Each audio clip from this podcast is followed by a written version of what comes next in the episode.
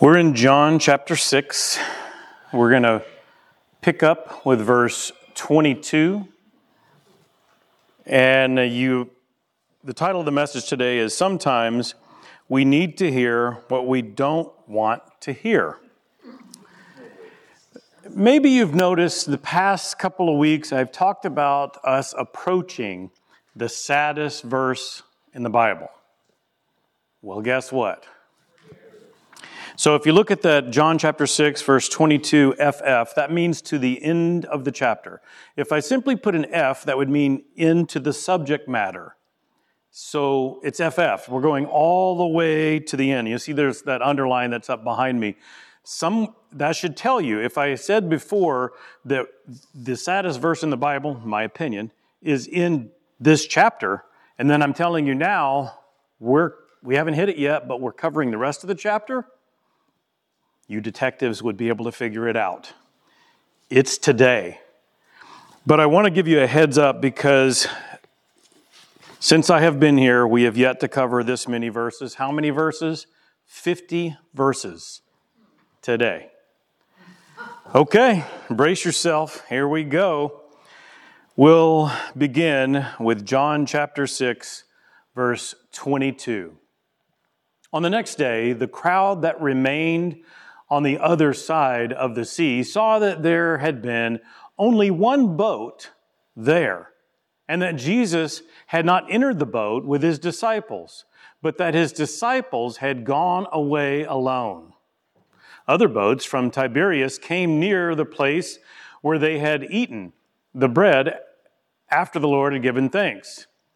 So when the crowd saw that Jesus was not here there, nor his disciples, they themselves got into the boats and went to Capernaum seeking Jesus. Now that's a lot of text. We got a lot more to go, but just note that they the people there noticed there's a missing boat.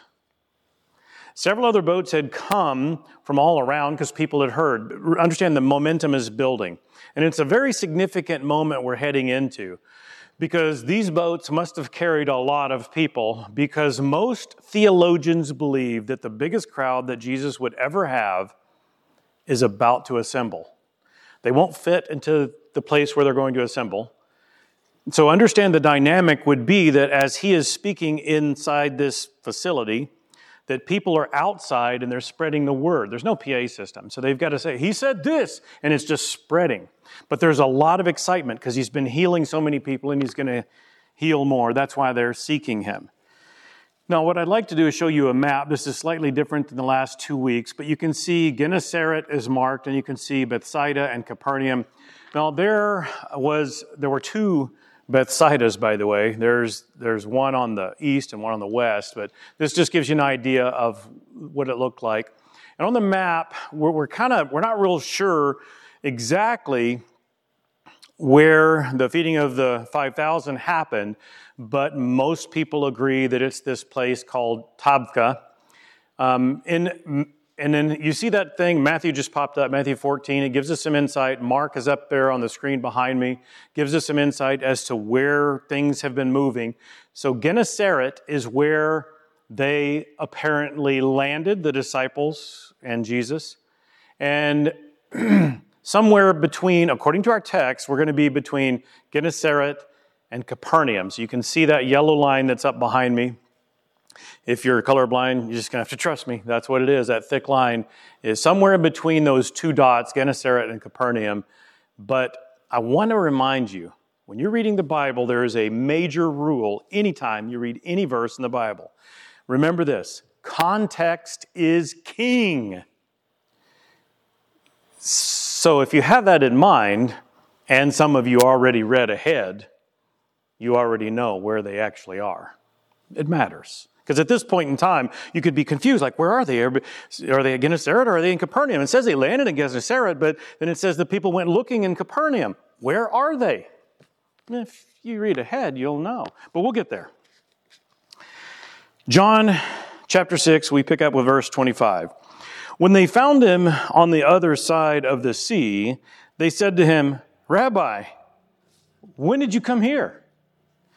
So get the dynamic. They've been looking for him by boat. There's probably still some that are coming by foot. I mean, the rumor is, is pretty strong now. This guy keeps healing people, and he's done some amazing miracles.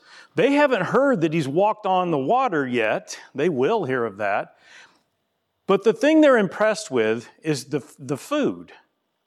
Now, I don't know about you, but most men have learned by mistake don't ever tell your wife that it's not as good as the way my mother made it. That's just a bad idea. Um, but some of you know you've got this favorite food that somebody fixes, maybe your spouse, your husband or your wife, maybe a parent, maybe somebody you know, maybe it's a local restaurant, but you've, you love these particular meals. Uh, the pastor here has been bringing in donuts for a while, and some of us love them too much, including the pastor. But some of us, we just love certain foods.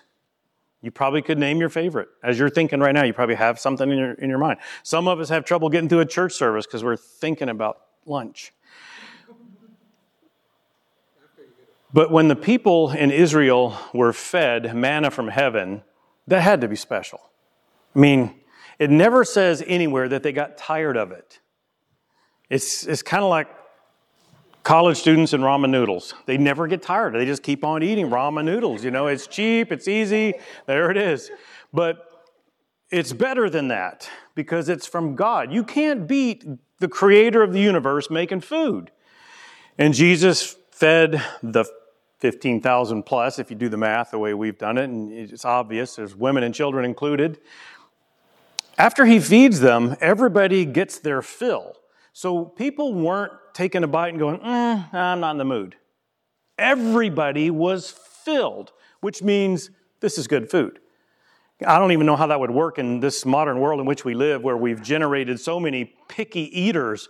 I have a nephew who came to my house after he graduated high school. And as I was fixing food, I asked him if he had ever tried this, and he said, I've, I've ne- I don't know, I've never had a bean. He'd never eaten beans in his life. This is the way we're raising kids today. They're so picky. You just get them the next thing.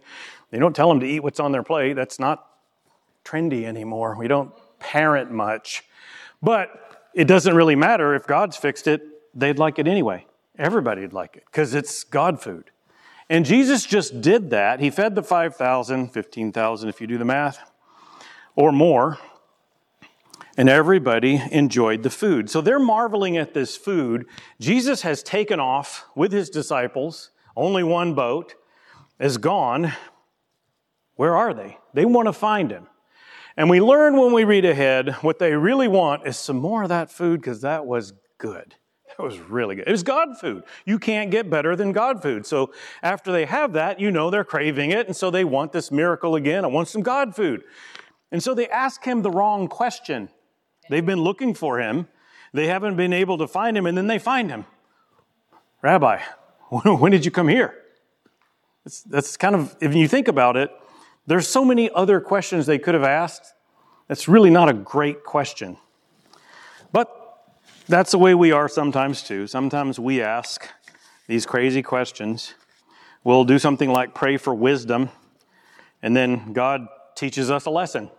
And then we're like, why, God, why? We don't even back up and think, well, I asked for wisdom. Is he teaching me something? well, there they are, being just like us. So we pick up with the next few verses, with verse 26 and following.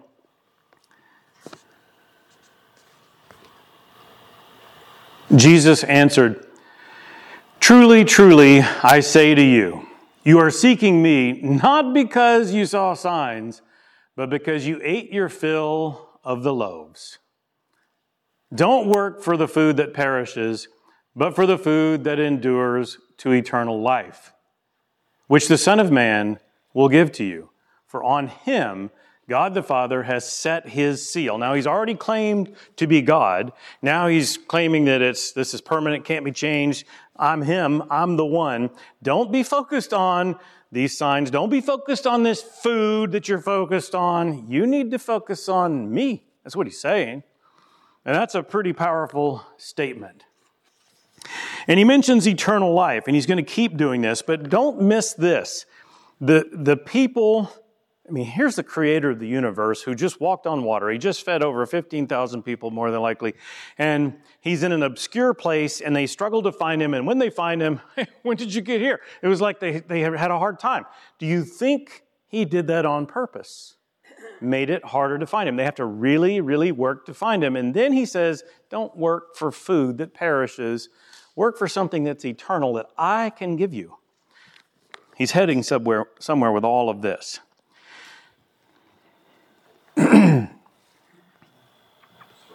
And by the way, don't miss the truly, truly part. That's amen, amen. This is the way it is. This is a fact. This is a fact. He says it twice. This is it. Then look at these next two verses. These are some, if you haven't highlighted in your Bible, you're going to want to do that. Verse 28 and 29. Then they said to him, What must we do to be doing the works of God? Jesus answered them, This is the work of God, that you believe in him who he has sent. Now, this is a bigger statement that you, than you might realize. There's a new trend out there, and I don't have a slide for it, but you might want to keep this in your mind. This trend is called deconstructing faith. Have you heard this? There's multiple uh, prominent Christian theologians, pastors, Christian artists who renounce their faith. You've heard this. And then there are those that do what they call deconstructing their faith. And what this is, is basically people who are coming to terms with what they believe now is very different than what they believed before when it comes to Christianity. And there's two different kinds of deconstructing faith, and I've not read anything distinguishing between the two. But there are those who are actually renouncing their faith. They just make up their own religion. It's like somebody who talks to you that's got multiple faiths. You know, they have, I believe this and I believe that. And it, all goes to the same place. And don't I still go to heaven if I just live how I want and I still believe these things? Well, so you've imagined a heaven in your mind then. Okay, go there. It's a made up place. You can just fantasize that you're going to go to this made up place. The heaven that's in the Bible, that is not a made up place, that is actually real, that heaven has directions. And the second kind of people that have deconstructed their faith are a fascinating bunch. They are people that have not reconstructed their faith, but rather they have actually gone to the Word of God for the most part and have determined that, wait a minute, what I believed all along is not what the Bible teaches. And so for them, deconstructing their faith is actually getting back to the Bible. You can go back to the Reformation and the Restoration, these ideas that people, why can't we just get back to the Bible? If you just start with the Bible, you'll never have a need to deconstruct or reconstruct your faith. That's why 1 Timothy 4:16 is so important. Watch your life and doctrine closely. Persevere in them. For if you do, you're not hearing me? I might have a dead battery. Testing one, two, three. Still nothing? I have a dead battery.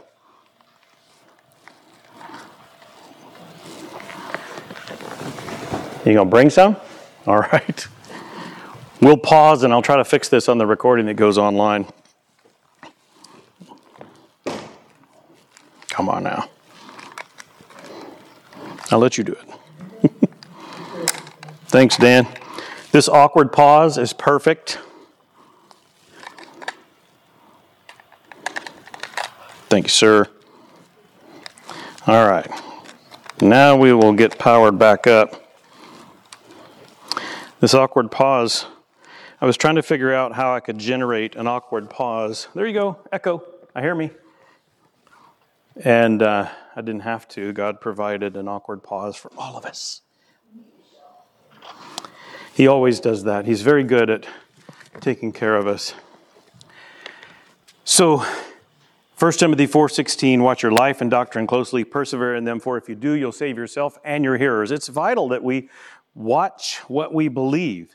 Here's the problem is when we come across a verse like this, this, this flies in the face of a lot of people's beliefs. There's a book out right now.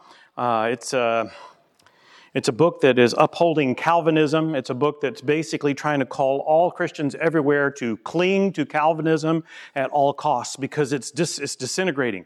People are actually starting to denounce Calvinism. all over the world. And so there are people that are in full on panic mode because their doctrines in their churches wrap around Calvinism. And there's much scripture that talks about this. We shouldn't be upholding man above the Bible. Who cares about some doctrine somebody came up with? Does it align with scripture? If it does, hang on to it. If it doesn't, let go of it. But here's the problem is we come across a scripture as we're reading, and you can, you know, you've been here, we've just been going through the Bible. And as we do, we upset people. People get upset. You, you read this verse, and I believe it. You, and, and it could be about baptism. Read it, I believe it. And we could have people who walk out the door and never want to walk back in this building again because they don't like somebody reading that verse and going, I believe it. Why? Because they've been taught something different. And here's, here's a perfect example because people, let me just use that as an example. People will say, well, then you're saying you need to be baptized. No, I'm not. I'm saying I agree with the scriptures that says I need to be baptized. That's what I'm saying. Well, then you're saying we need to be baptized. No, that's what scripture says. Well, that's your opinion. No, just read it in your Bible. Just go with that. People don't like it. Well, then, then you're saying you you can do works to go to heaven. What do you mean?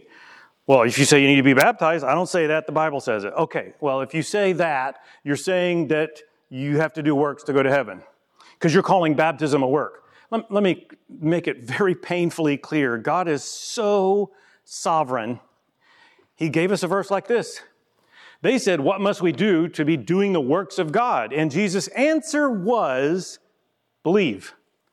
Now, if Jesus called believing a work, and people want to say, well, you can't say you need to be baptized. You can't say just, just believe that verse because then you're saying you do works to go to heaven because you're calling baptism a work. I don't care if you call baptism a work.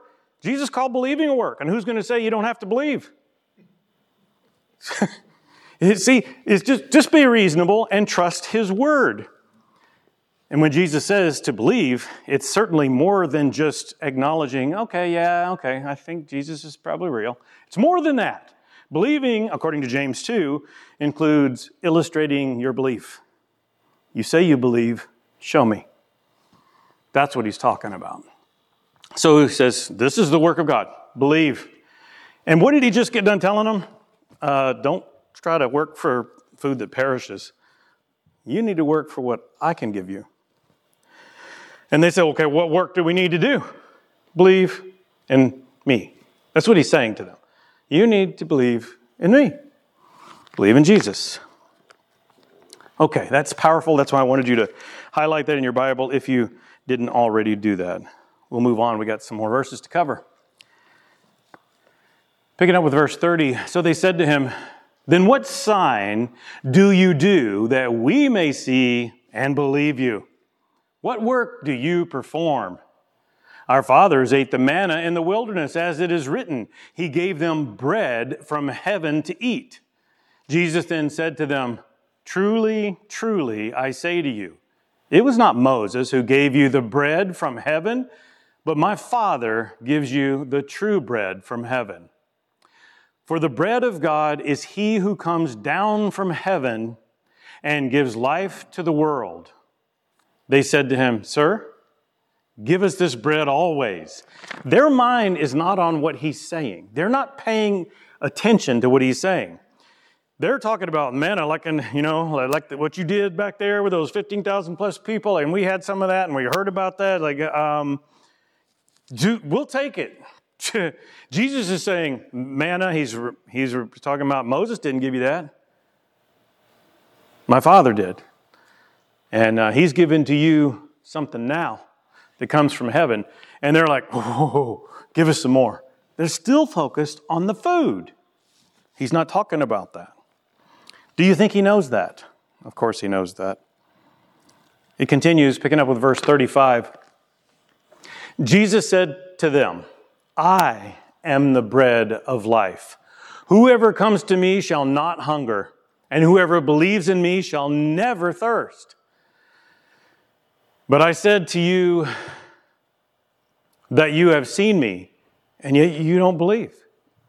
All that the Father gives me will come to me, and whoever comes to me, I will never cast out, for I have come down from heaven, not to do my own will, but the will of him who sent me. Now, he's been saying this all along. Remember the part about, I only do what my Father teaches me. That's because I'm the Son. And he said, Because I am. So he's repeating, he's regurgitating the same stuff. They're fascinated with this God food that he can provide, this wonderful miracle. It tastes so good. Everybody gets their fill. I want some more. Or somebody who just heard about it, I want some. The crowds are crowded around him for the healing, of course. You read that in Mark and Matthew's account. But they want the food. They've heard all about this food. People all over the countryside have been talking about the food they've gathered, and he's talking about other things. They're still wanting the food. He just keeps talking about other things. They want the food, they're focused on the food. And he says, I am the bread. Okay. It continues, verse 39 and following, and this is the will of him who sent me, that I should lose nothing of all that he has given me but raise it up on the last day. For this is the will of my Father, that everyone who looks on the Son and believes in him should have eternal life. And I will raise him up on the last day. He's reiterated what he just said. He's never going to cast people out who truly believe in him. And these people are going to have eternal life. He'll raise them up on the last day. All this is promise of eternal life. If you just believe in me, you'll have eternal life, which means living for me. Doesn't just mean acknowledging with your head, but demonstrating that belief. We'll continue. He, he presses on, verse 41 and following.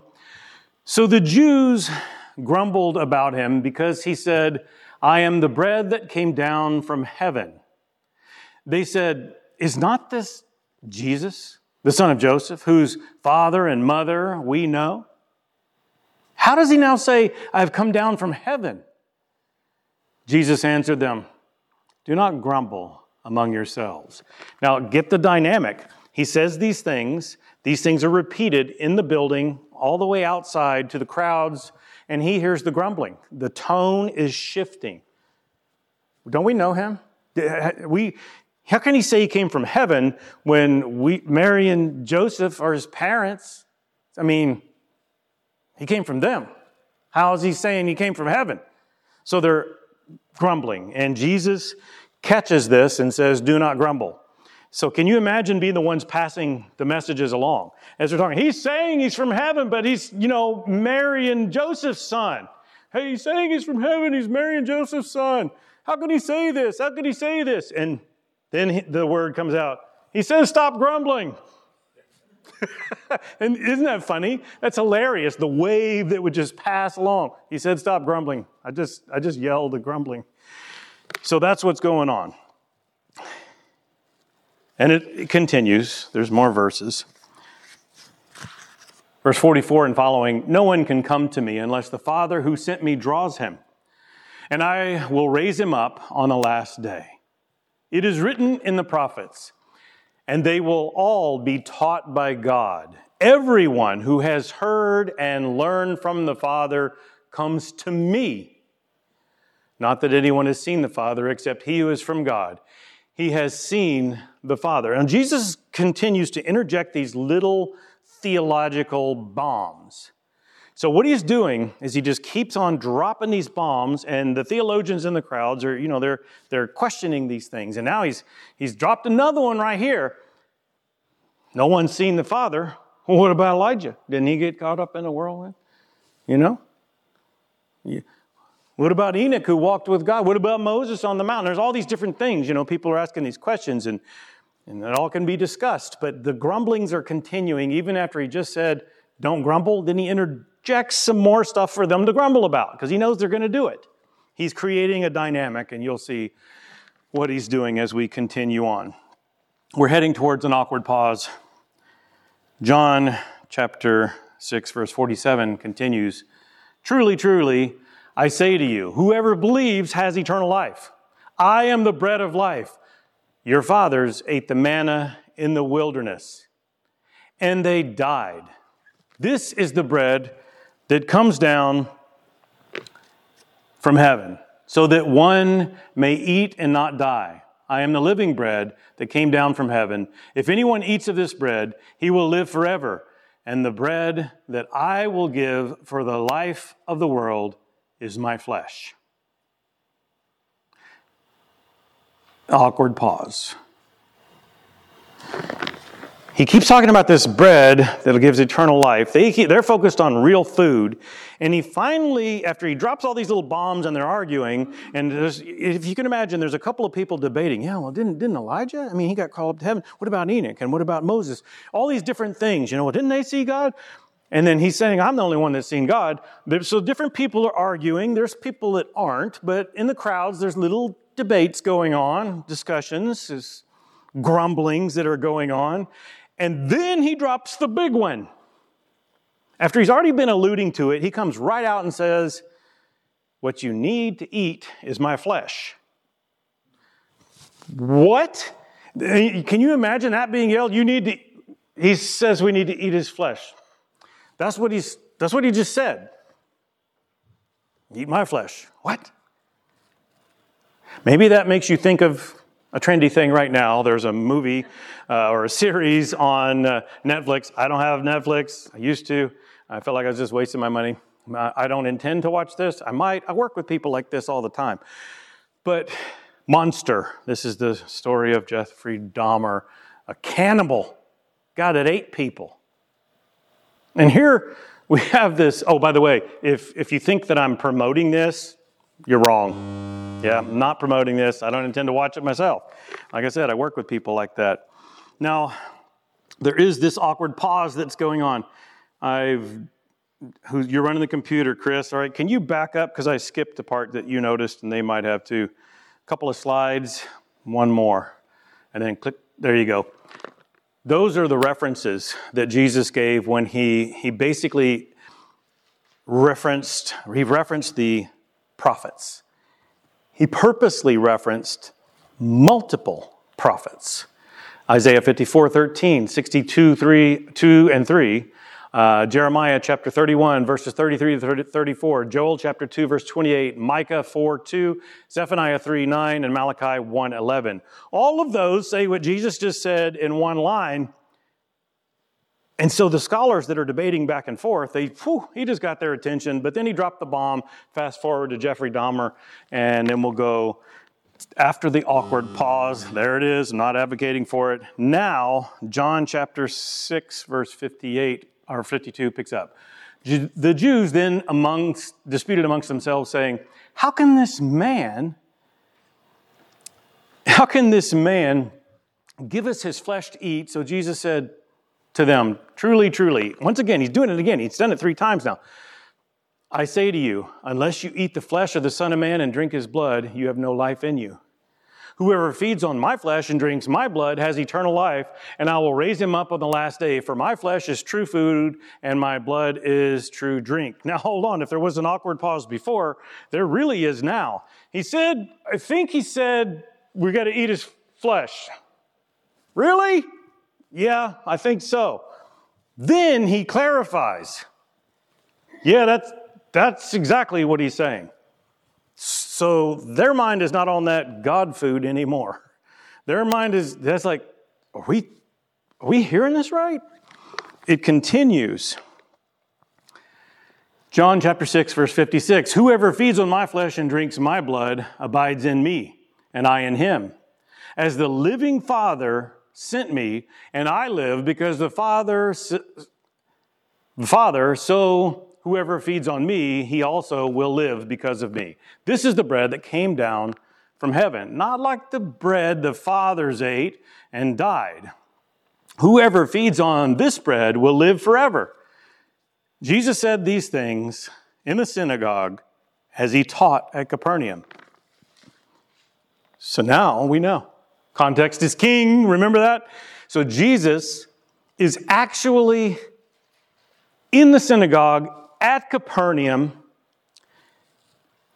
he's in there teaching the theologians.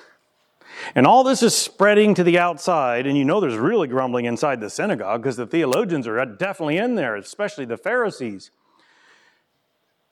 He keeps reiterating what they, if you were, if it was me and I was there, and I would probably be just like the crowds, did he say, eat his flesh? Then he repeats it. Uh, he did. Then he repeats it again. And he does it with this truly, truly. This is a fact. This is a fact.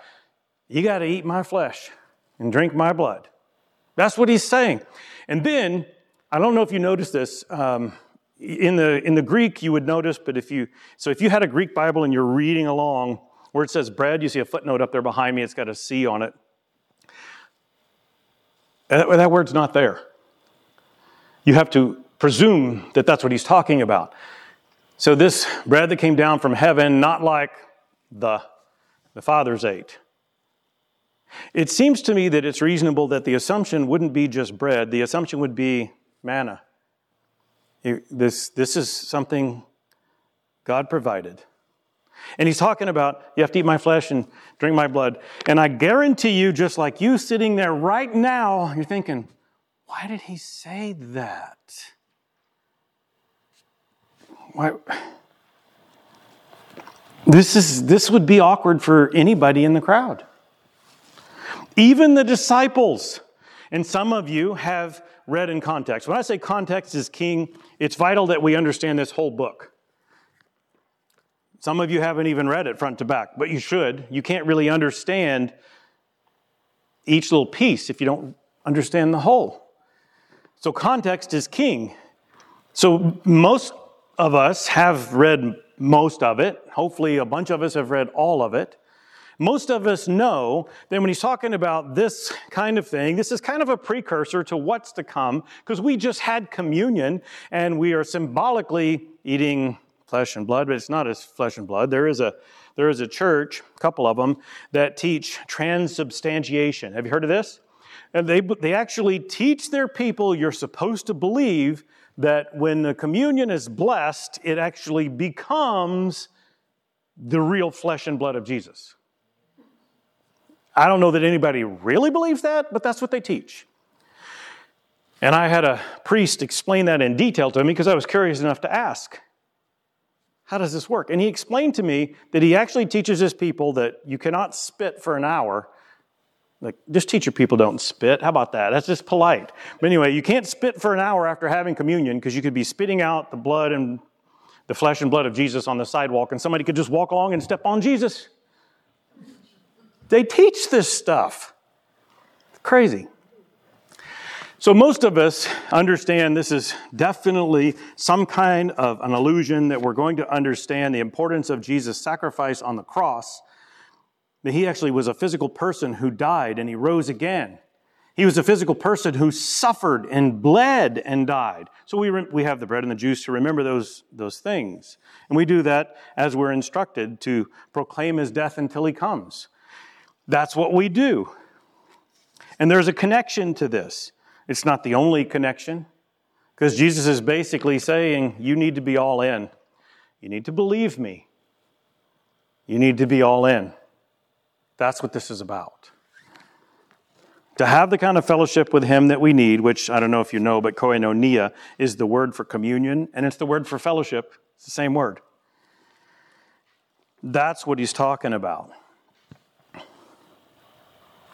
But I guarantee you, not only did the people not understand, neither did his disciples. The kind of faith that Jesus requires is the kind of faith that says, okay, Jesus, I don't understand. But I trust you. I have faith. I'm going to believe. I, I don't understand. I don't know what you're talking about. It sounds like cannibalism, but, but I am going to trust that it's something else and I'm just going to believe. That's, that's this big bomb he's dropped on everybody. He needs people to be all in, even if they don't understand. I guarantee you, this is not what the people who came for God food wanted to hear.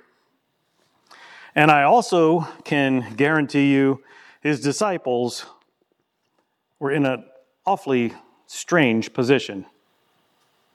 Can you imagine being one of the 12 around Jesus? This is our guy, this is our guy, and then he starts saying, Eat my flesh and drink my blood. And then he repeats it. And they're like, Did he really say that? Let me tell you, it's a fact, it's a fact. You have to eat my flesh and drink my blood. Can you imagine being one of the 12? They're like, Oh, this is strange. And the grumblings are happening, and you don't know how to answer. I wouldn't have known how to answer.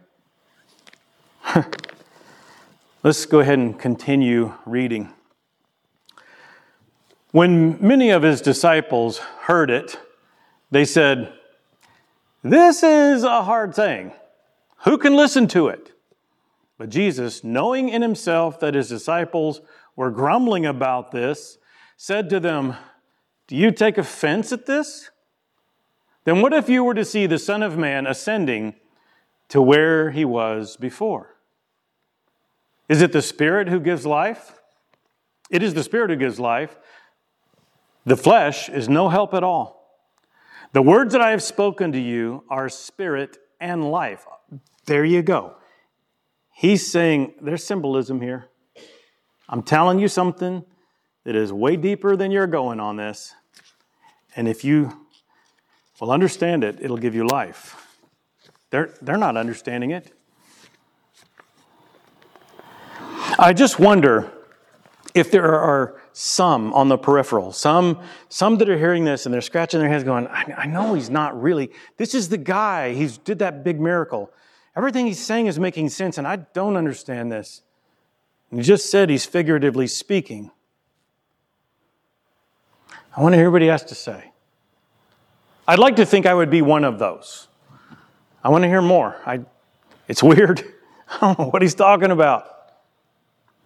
I think this guy's real. and we'll move on to the next verse, verse 64. But there are some of you who do not believe, for Jesus knew that knew from the beginning who those were who did not believe, and who it was who would betray him. And he said, this is why I told you that no one can come to me unless it is granted by him, granted him by the Father. And this, once again, this is, takes in, you know, we're talking about some kind of doctrine that outside of the Bible where people take this and they launch from it and create their own thing, where it basically is saying that uh, God picks and chooses who's going to be saved and who's not. This is talking about the grace of God. I thank God that I had people in my life that shared Jesus with me. Don't you?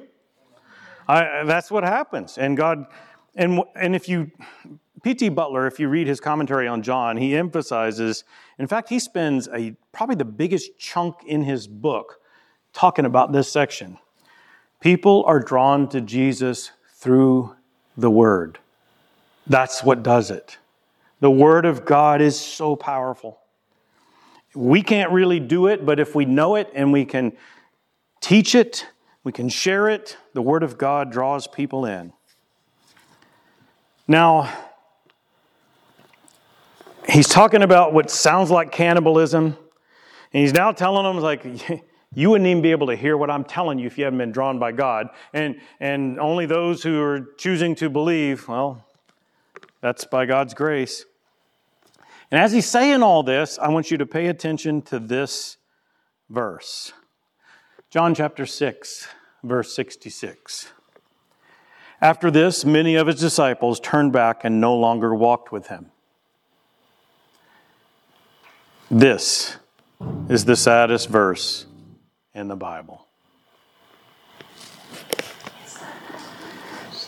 How sad is that? John chapter 6 verse 66 and here's a, here's a crazy thing is you're going to remember that. After today, you'll remember that verse number as what the preacher thinks is the saddest verse in the Bible. That is kind of sad, isn't it? It was first brought to my attention by Kyle Idleman, the preacher at Southeast Christian Church who's currently on sabbatical. He, this stage is much larger than this one, but on the Sunday that he learned, the, prior to the Sunday he, he learned he was going to be preaching, his first time to the crowd on Resurrection Sunday, Easter morning. He learns that he's going to be preaching to this church of that weekend would be around 30,000 people showing up for Sunday morning church. And uh, they actually start on Saturday night. But he's sending in a, essentially, it was like a coliseum. Uh, he sits on the steps. And as he sits down, and he looks out at the empty chairs and the pews and the stadium seating in an empty room with the lights on. And he's imagining the biggest crowd he would ever speak to. And he was praying and he was asking God, What do I say to get him to come back? What, what do I say to get more to return? I mean, the, the one opportunity that I have to speak to the largest crowd that I'll ever speak to, what words should I say that would get them to come back? And he got up because he didn't have a Bible and he went to the back of one of the chairs or pews and he grabbed a Bible, sat back down and he flipped through it and he did what no good scholar typically does. He just flipped through the pages and opened his Bible, and there it was. And he landed and he, he was focused on John chapter 6, verse 66. The what? And he looked back and he remembered his studies. He remembered this would most likely be the largest crowd that Jesus would ever have. After the feeding of the 15,000 plus, the crowds continued to multiply and they found him in a synagogue and they couldn't fit and they were all spread out on the outside and the largest crowd that Jesus would ever have. Did he say what needed to be said to get them to come back to him or did he say what they didn't want to hear? And many left him. And so Kyle Idleman was convicted. I don't need to say something that attracts them to come back. I need to say what God wants me to say. And if that drives them away, it drives them away. And sometimes God says things to us that we don't want to hear. And sometimes when we don't want to hear what God wants us to hear, needs us to hear, we walk away. And that's what happened on this day, this fateful day. Jesus would be speaking to what theologians believe is the largest crowd he would ever speak to in any one gathering. And what he said drove almost all of them away. So much so, look at the next verse. Verse 67. So Jesus said to the twelve, You want to go away as well?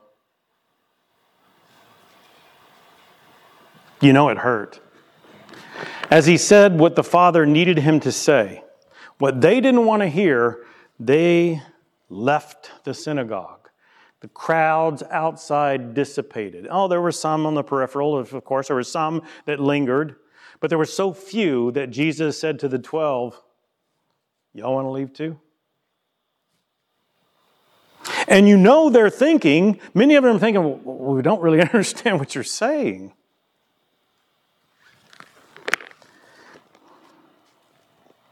Peter has made so many foolish statements that we see recorded in Scripture, but here he kind of has a has something that kind of redeems himself a little bit. If you look at this, look at the next couple of verses. Verse 68, we pick up Simon Peter answered him, Lord, to whom shall we go? You have the words of eternal life. And we have believed and have come to know that you are the Holy One of God. Good on Peter. You know he doesn't understand what Jesus is talking about, but he tells him, We know who you are. You're the one. We've, we've kept believing, and we're still here. Who else would we go to? Good for him. But Jesus, being just like Jesus is, so it's kind of a feel good moment for you and for me. It's like, oh, good for Peter. The disciples are going to stay. The 12, they're going to stay. Most of the crowd's gone. The 12 are going to stay. Good for Peter. This feels good. I don't know if you've noticed, but it's not supposed to be all about how good we feel. We get to have these blessings from time to time where it feels like heaven on earth. That happens sometimes when we're singing songs together. Happens to me every single time I'm approaching this parking lot on a Sunday morning and I know I get to see my church family. I absolutely feel good. I love it. But it's not all about that. It's not about my feelings. And so Jesus doesn't leave it right there. Peter did very well. But look what Jesus does next. Verse 70 and we'll read two verses, and that's the end of our text. Jesus answered them, Did I not choose you, the twelve? And yet one of you is a devil. He spoke of Judas, the son of Simon Iscariot, for he, one of the twelve, was going to betray him. Here in this powerful moment when the disciples have clung to Jesus, Jesus highlights a nasty negative truth talks about Judas. And if we had time, we could flesh this out and talk more about Judas, but it's a very sad, Judas's end. But here he's approaching his end. And as he is there, when Jesus says, Y'all want to leave me too? Peter speaks for all of them. Who, where would we, who would we follow? Where would we go? We know who you are. We've seen. Judas is in there with all of that. He knows. Just like us, we know. We've, we've seen it. Jesus is real. We've prayed and prayers have been answered miraculously. Jesus has come in. There's times when we come to church and we're not feeling it, and then all of a sudden he grabs a hold of us and he's got us. We know this Jesus is real. And yet, some of us make decisions that are like the devil. Let's, highlight that word devil. You'll see it behind me, barely highlighted. It doesn't really show up very well, does it? I've got a little box around it with a red line. It's a black box. Um, let's go ahead and look at the Greek word. You'll see it up behind me. You probably can't read that. That is diabolos. You'll see it transliterated, diabolos. And if you speak other languages, there are five other languages where that word is almost identical in five other languages. So basically, they've taken the Greek word for devil and transliterated it into multiple other languages. Now, the, in the English, we don't do that. But you've heard of words like diablos. And what does it mean? Here's the translation for this word slanderer, false accuser, deceiver. And he's referring to Judas because Peter speaks on behalf of everyone. Where, where, would we, where would we go? Who would we follow? You're the guy. We, we have believed. We've seen all these things you've done. We know who you are. Judas knows who he is. And yet, when Jesus asked the question, Y'all want to leave too? Judas stays. And I wonder if he knows, as Jesus is speaking and saying, One of you is a devil, a deceiver, a slanderer, a false accuser. I wonder if Judas knows. This, that's me. He's talking about me. We learn later he's one that's been helping himself into the purse of the, that the disciples have for their needs. He's been stealing. And we learn later that he also has set Jesus up to be taken. So Judas is a deceiver. And even though we know, we've come to know that Jesus is real, sometimes some of us are just faking it.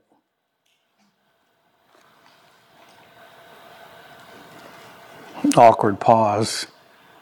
Is it me? Here's some lessons learned in the text today. We're going to go through them. There are seven things. This is the so what part. Sometimes we ask the wrong questions. Instead of saying, Why are you doing this, Jesus? How about, Are you trying to give me wisdom in this? Sometimes we ask the wrong questions. Sometimes we are too caught up in the sensational. A lot of, a lot of people do that in churches. Just like the disciples and some of those that were in the crowds, they were so caught up in the food. Sometimes we need to be taught things we don't want to hear. I remember learning a, power, a painful lesson one time. I was always taught measure twice, cut once, but then I didn't.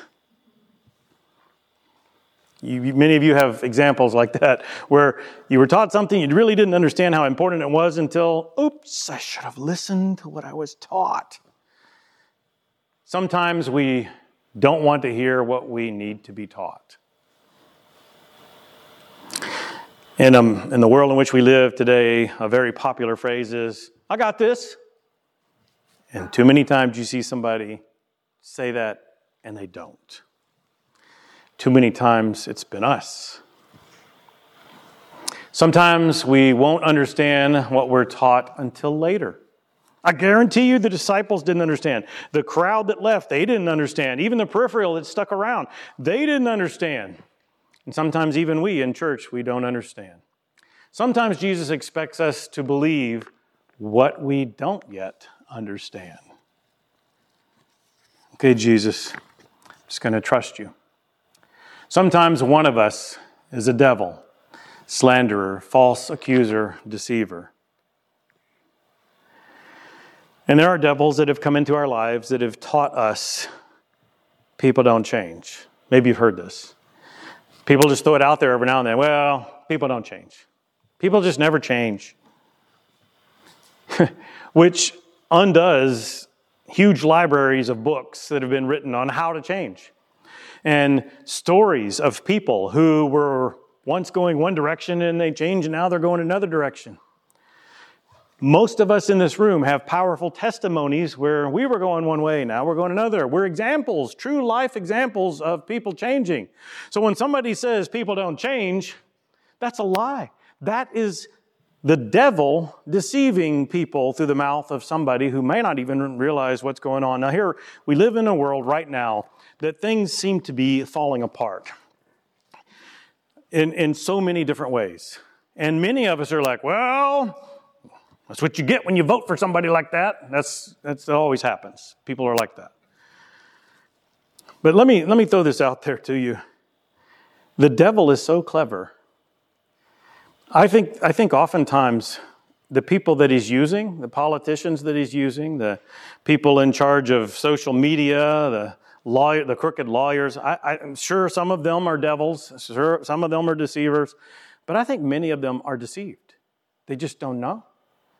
They think they're doing what's best, and the devil has deceived them, which is what happens to us. Sometimes we think we got it all figured out, and the devil deceived us, and we have to change and get our minds back on track and People of God, you know this is the book that draws us to Jesus. It's the book that anchors us to Him, to the anchor of life. This is the book that has words for eternal life that leads us to Jesus. And if you are here this morning and you need to be pulled into that world, then let it happen. Let God do that. Don't be deceived. Let's pray. God, thank you so much for giving us your word that is so powerful for giving us a story and for giving us the saddest verse in the Bible, in my opinion. Thank you for reminding us that any of us could be deceived. Any of us could be focused on the wrong thing, could be focused on the sensational. Thank you for reminding us that we need to be all in, believing even if we don't understand. We do trust you, Lord, and we intend to demonstrate that by how we show you we do believe. Thank you for pulling us closer. Please keep doing that. In Jesus' name, amen.